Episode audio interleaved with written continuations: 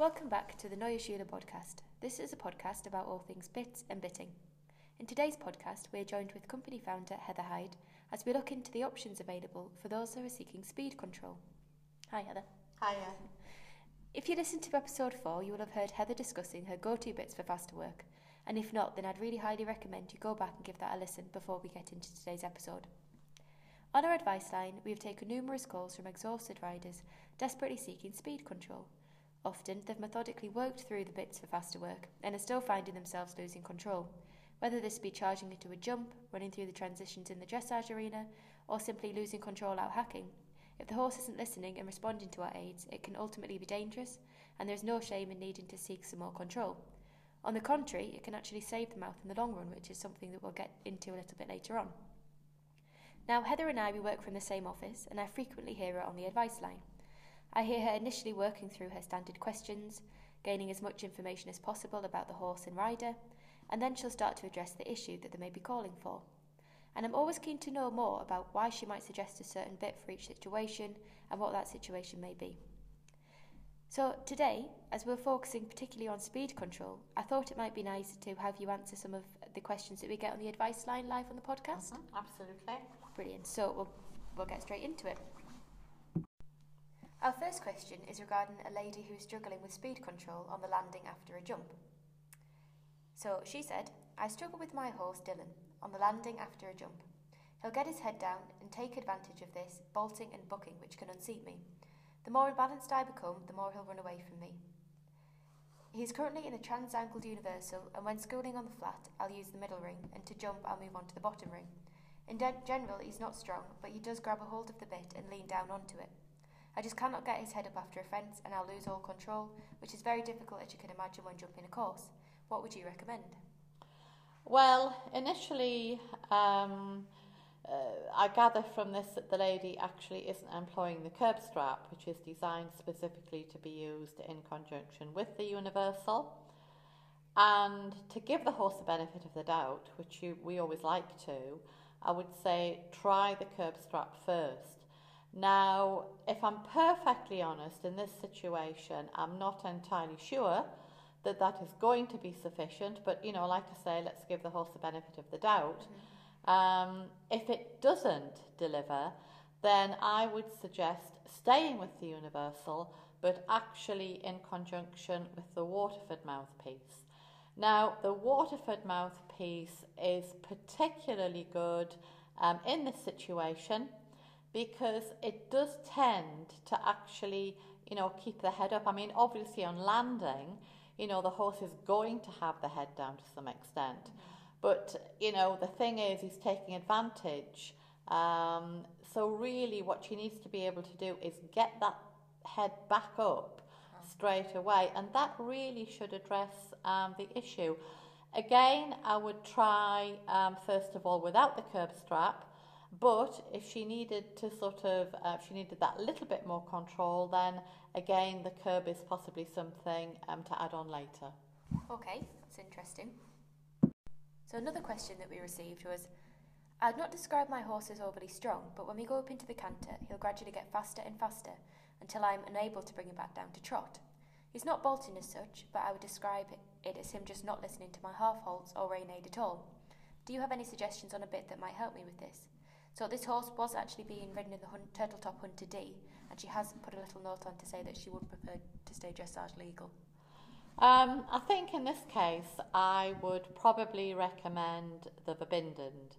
Um, and I think the 12 mil Verbindend, which is um, a dressage legal diameter.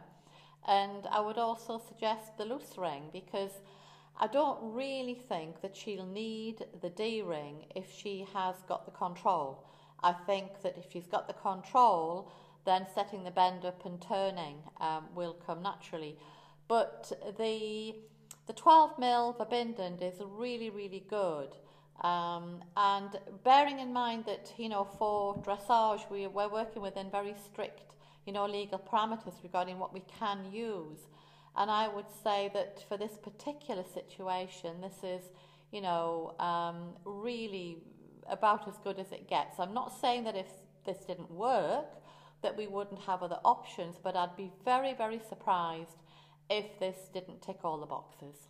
Okay, that's great. So another question that we got was, I'd like advice for my 15-hand Welsh D.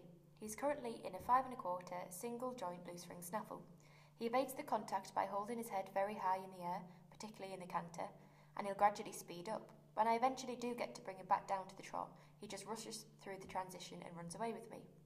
With his head up in the air, I've got very little control. We compete in mountain and moorland showing classes and are often told by judges that he'd place a lot higher if he would just relax. I describe him as a little ball of energy. It would it would be worth mentioning that conformationally he's got a very short neck that might be another reason that I find it difficult to get him to stretch down. Have you got any suggestions? Well, for a start, I would take him out of the single joint. I wouldn't necessarily upgrade um, initially.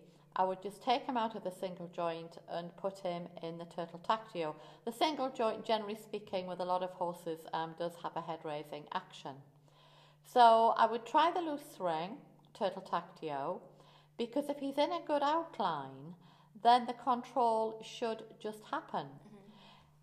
As a backup to that, I would say um, if the lady does obtain the outline and if he still is too strong, then the turtle tactio pelham would be an ideal choice. And obviously, in the show ring, you do have to ride um, on two reins.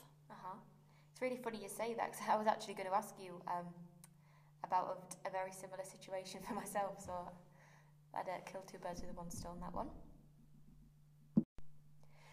So we've been asked, I need advice.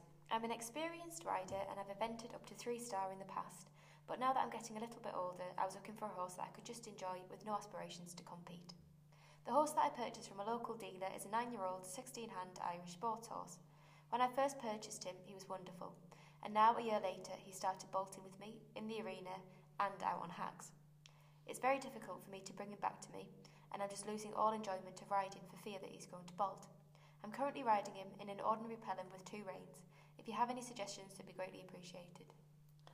Um, I think we have to take on board that this is a very experienced lady because, generally speaking, under these circumstances, if somebody wasn't experienced, um, I would be um, asking them, you know, were they working, you know, with a really good trainer. Mm-hmm. Um, but obviously, this is an experienced lady. Now, the fact that she's riding with two reins um, is really good because you know we could think about um, a hackamore and a bit, and you know they would be totally independent.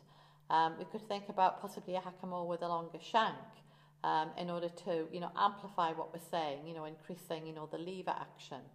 Um, so we'd have more help, you know, on the paw and on the nose.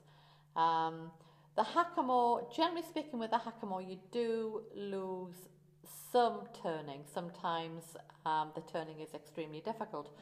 So, you know, the hackamore to bring him back and then a nice mild snaffle um, to reward him and that we could use um, actually for turning.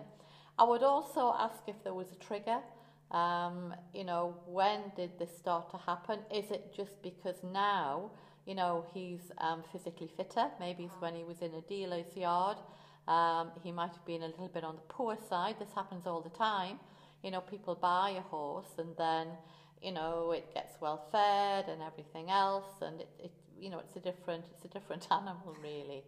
Um, but I would want to know if there's any trigger, and I would really want to know, you know, how it started.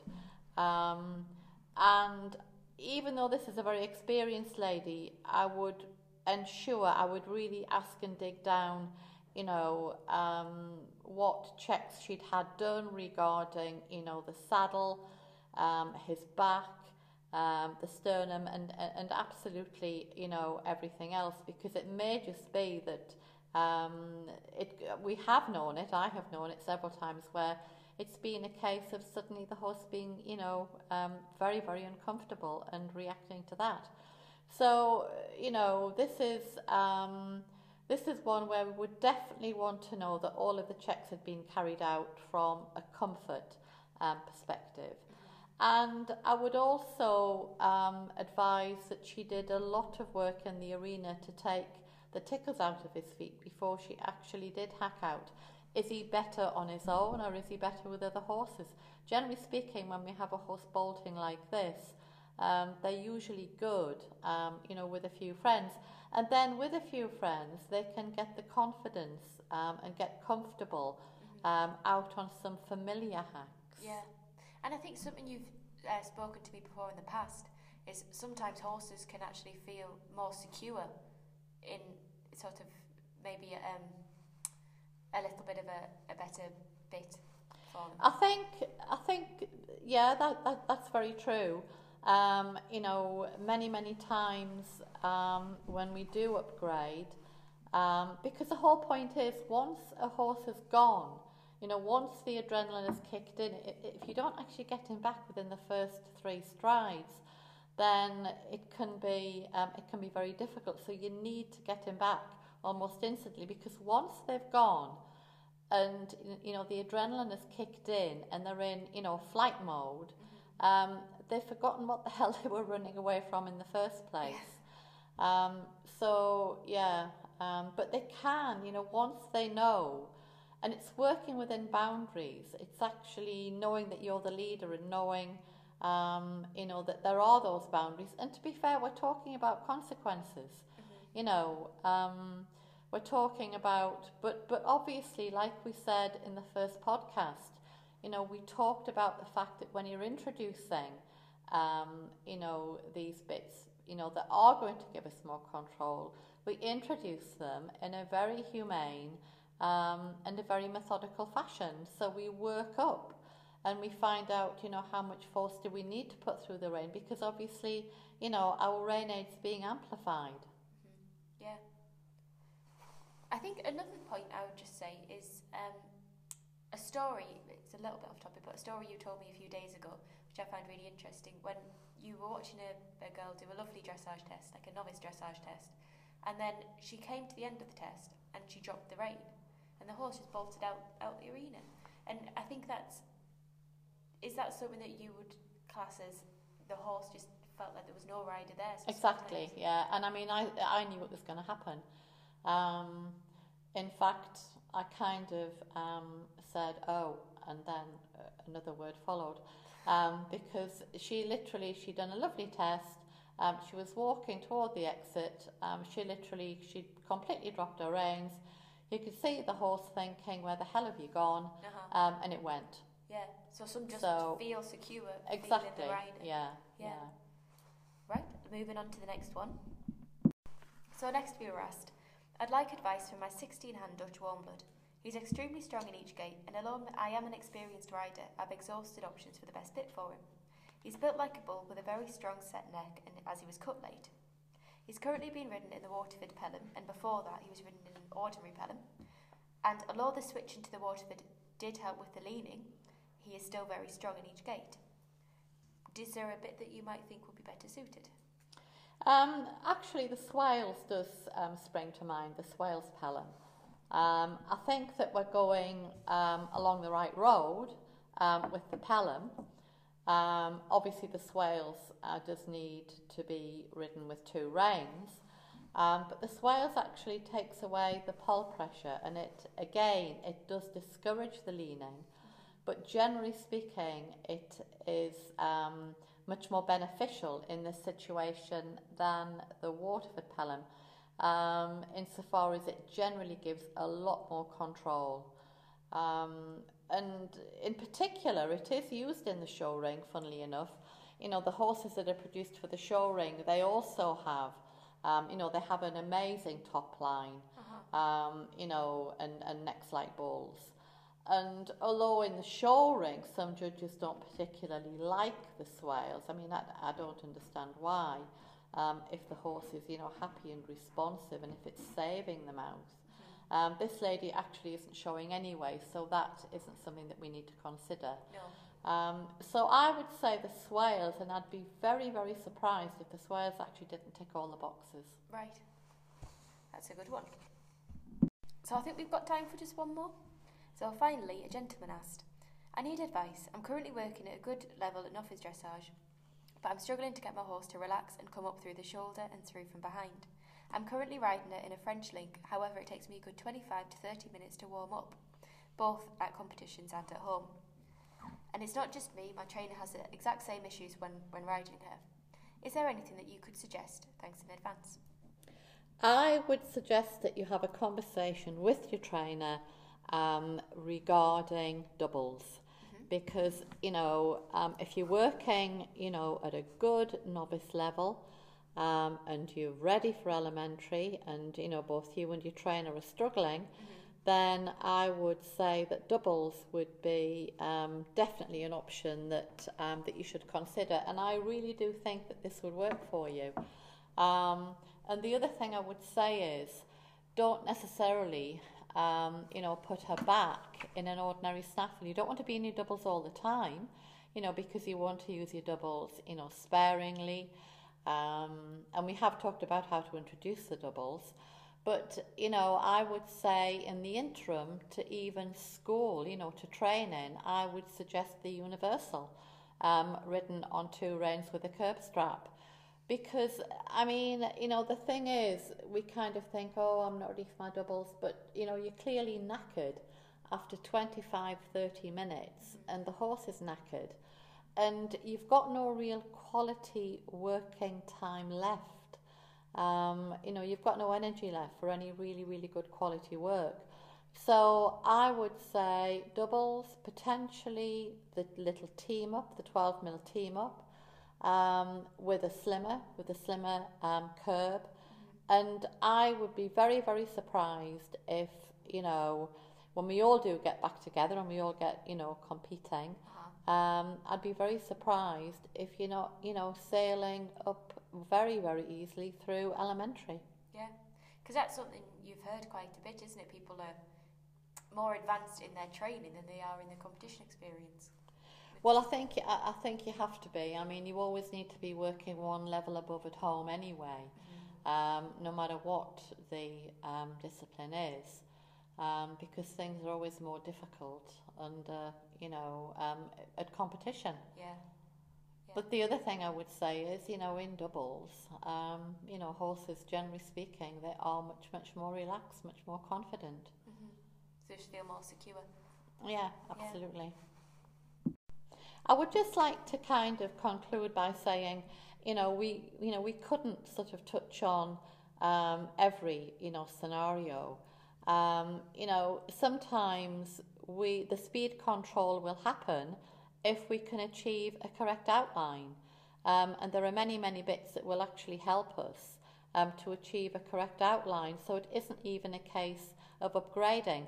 But one thing I would like to say is we need, you know, if a horse is, you know, acting out of character, then, you know, we must give it the benefit of the doubt and follow through with, you know, any, you know, discuss it with our vet, discuss it with our physio, saddle fitter, um, you know, whatever, because if they're suddenly acting out of character, then generally speaking, you know, it is through discomfort. And, you know, there aren't many ways that they can actually um, let us know.